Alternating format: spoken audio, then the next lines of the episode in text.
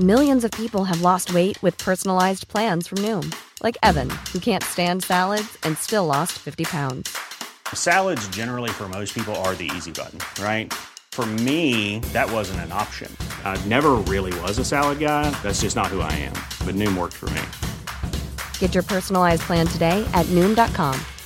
Real Noom user compensated to provide their story.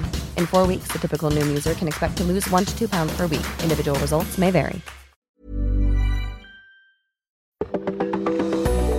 Welcome to this date in weather history for Monday, February 15th. I'm AccuWeather.com's Evan Myers.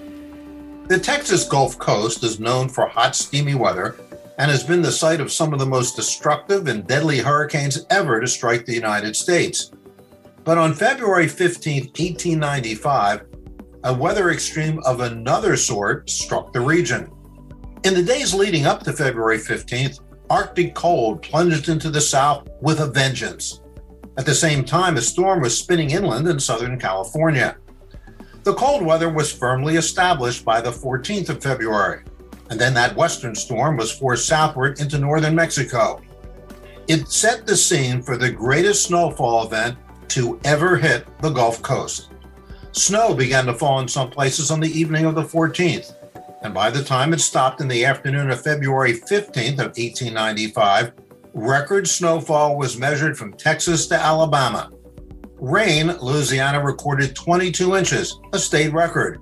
Houston, Texas also had 22 inches of snow, and an incredible 15.4 inches fell on the beaches of Galveston, Texas. There was 8.2 inches of snow in New Orleans, Louisiana, 6 inches in Brownsville, Texas, and also in Mobile, Alabama all land travel came to a halt for days, and the extreme cold and snow killed many livestock.